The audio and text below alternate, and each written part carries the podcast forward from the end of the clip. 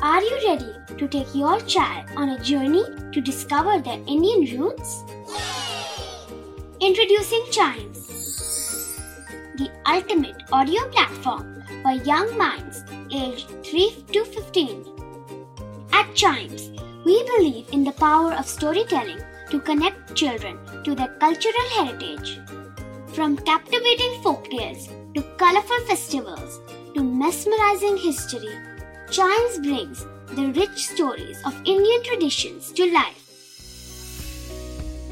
So connect your child to their Indian roots with us. Download the app today and start the journey.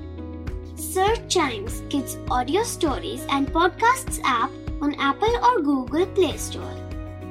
Chimes, audio that inspires.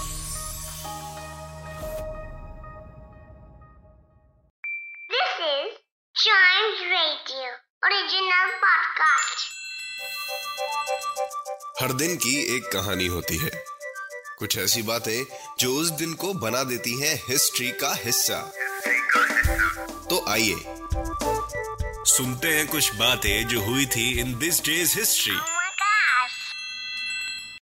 आज के इतिहास में हम बात करेंगे एक ब्रिटिश इन्वेंटर के बारे में, जिनका नाम आपने पहले भी सुना होगा, लेकिन आज मैं आपको बताऊँगा कि किस वजह से उनका नाम आज के डेट पर इतिहास के पन्नों में सेव कर दिया गया है। फिर हम आगे बढ़ेंगे और जानेंगे एक ब्रिटिश इटालियन इंजीनियर के बारे में। कौन थे ये? क्या किया इन्होंने? बताऊँगा बताऊँगा। फिर हम आगे बढ़ेंगे और जानेंगे फ़र्स्ट जेपलिन फ़्लाइट के बारे में। जेपलिन फ़्लाइट पता क्या होता है? बताऊँगा, वो भी बताऊँगा, बिल्कुल बताऊँगा। फिर आगे बढ़ेंगे और जानेंगे स्टीव फॉसेट के बारे में। कौन था ये? एक्चुअली इन्होंने एक रिकॉर्ड बना दिया था आज के दिन। तो शुरू करते हैं। 1698 में ब्रिटेन के थॉमस सेवरी को आज के दिन उनके स्टीम इंजन का पेटेंट मिल गया था।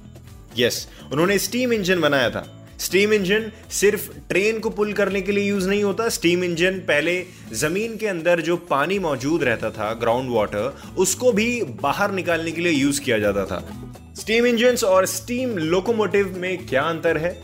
क्या इनमें खासियत है? ये सब जान सकते हैं आप इन्वेंटोपीडिया के इन दोनों एपिसोड्स में। बढ़ते हैं आगे 1897 में।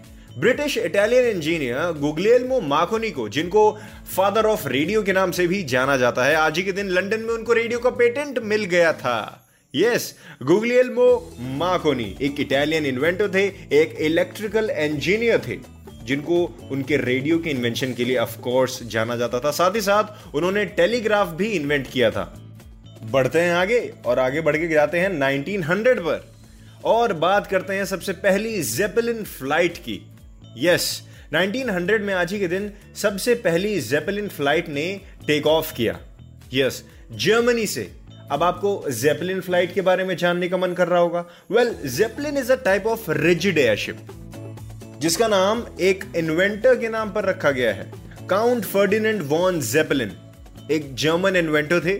और उन्हीं के नाम पे इस फ़्लाइट का नाम रखा गया है जेपलिन फ़्लाइट गोल कलर का होता है, थोड़ा सा रॉकेट शेप पे भी लगता है। आपने फिल्म्स में, फ़ोटोज़ में या फिर शायद रियल लाइफ में भी ज़रूर देखा हो। बढ़ते हैं आगे 2002 में।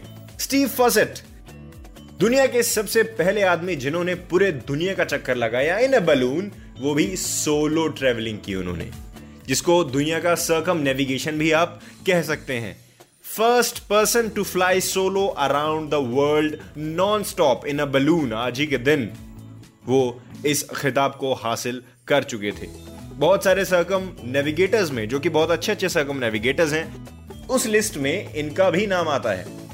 इसी के साथ खत्म होता है दिस डेज़ हिस्ट्री का ये वाला एपिसोड मिलते हैं इसके अगले एपिसोड में। लेकिन अगला एपिसोड मिस ना हो जाए, उसके लिए आप Chimes radio this day's history के पॉडकास्ट को लाइक या सब्सक्राइब ज़रूर कर लीजिए। Keep chiming